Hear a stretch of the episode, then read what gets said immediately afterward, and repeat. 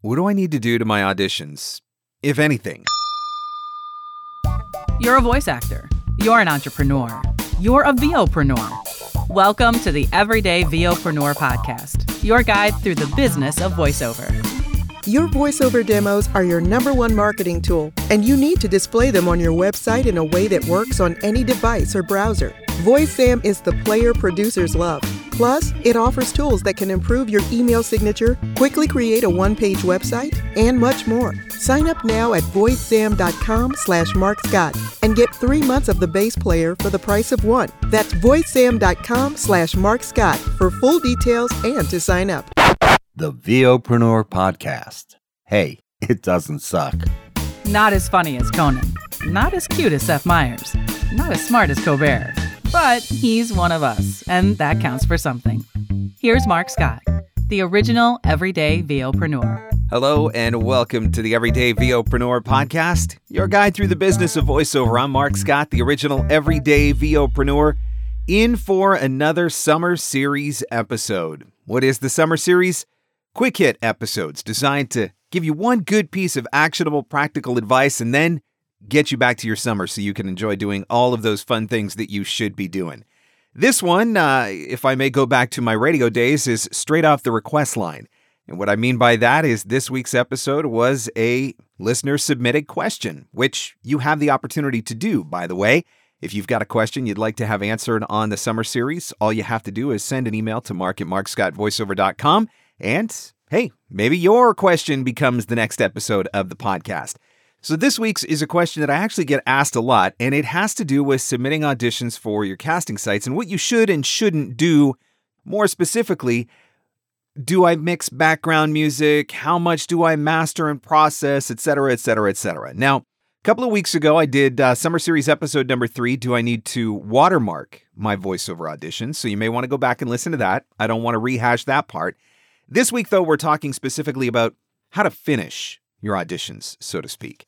So, rule number one unless specifically asked, you are never going to put background music behind your auditions. You should never have to do that for a casting site. In fact, in all of the years that I was on casting sites, and granted, I don't use the casting sites any longer, but in all of the years that I was on them, Never once did I have to mix background music for an audition, and never once did I mix background music for an audition. You shouldn't do that.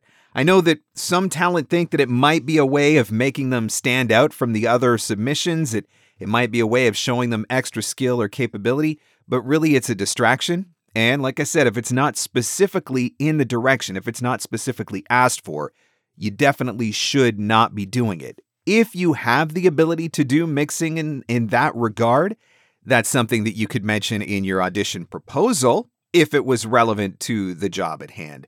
But definitely not something that I would be doing for the actual audition. So, should I be adding music?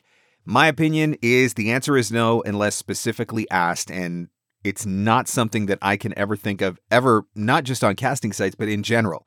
It's not something that I've ever seen uh, in instructions. So that's the first part of the question. Second part of the question comes with the the let's say the mastering. And I know that's a very broad term, and you ask, you know, 10 people what it means to master their audio, you're going to get 10 different answers. But bottom line is you should be submitting relatively raw audio.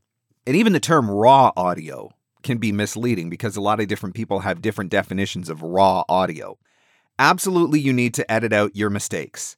You should be editing out any clicks, pops, you know, mouth noise, things of that nature, which you can go through and do on your own using Spectral View if you're using Adobe Audition. Great way to do it.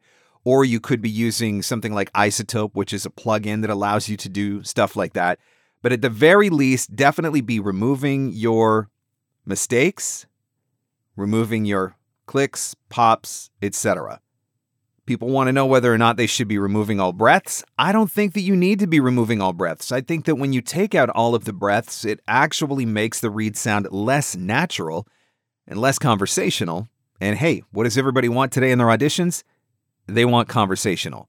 Now, can you reduce breaths? Can you shorten breaths? Absolutely, things of that nature. You could go ahead, you could do that. But should you be running a lot of processing? when we talk about processing, you know, should you be running compression? Should you be running EQs? All of those sorts of things. generally speaking, I don't think you should be on your auditions. I think that in most instances, when you get hired for a voiceover, they're going to ask for your raw audio. And that raw audio is unprocessed audio.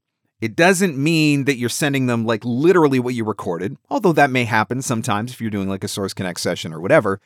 But it means after you've done some of those basics, taken out the mistakes, cleaned up some of the breaths, the clicks, the pops, all that sort of stuff, that's basically what you're sending them. You shouldn't be doing a ton of EQing, compression, all that sort of stuff, because generally speaking, the client wants to do that on their end. Now, if there are certain things that you need to do to your audio because maybe you've worked with somebody like Uncle Roy or George Whittam or Dan Lenard or Tim Tippett, and they've given you a, a stack or Uncle Roy has set up a process for you in Adobe Audition, you know, click this button, this button, this button, this button, then send. If you got something like that set up by by all means, you could do that with your audition, but outside of that, we're really talking about just going into the studio, recording, cleaning, sending. And I think if you're doing much more than that, I think that might be one of the reasons why you feel like your auditions are taking too long. And, you know, when, when you signed in to one, two, three, there was only five people that submitted.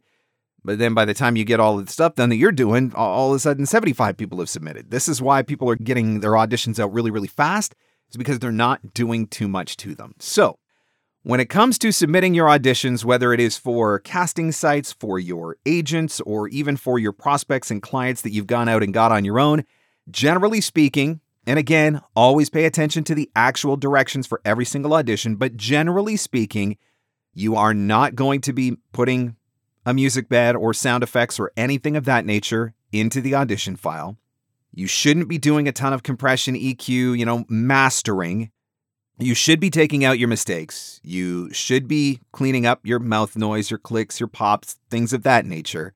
And if you need to do a little bit of breath reduction or breath shortening, that's okay as long as you're not removing everything. But for the most part, we're going in, we're recording, we're cleaning up, and we're sending. That's how you're going to get it done faster. It's going to make your life so much easier. And if you have had your studio assessed and you know that your sound is on point, shouldn't be an issue because you know that the audio files that you're delivering are good ones. So, that answers a listener question that came in specifically for the summer series. As a reminder, if you've got a specific question on the business and marketing side of voiceover that you would like to have answered in an upcoming summer series episode, all you got to do is send an email off to mark at markscottvoiceover.com in the meantime, make sure you're checking out all of the episodes at vopreneur.com or wherever fine podcasts are given away for free, including Apple Podcasts, Google Play, Spotify, Stitcher, Podbean, Amazon Music. You can subscribe anywhere so you never have to miss an episode. Thanks so much for listening. I'll catch you on the next one. And that's a wrap. Thanks for hanging in. Thanks for hanging out. Want more VOpreneur goodness? Jump online at VOpreneur.com.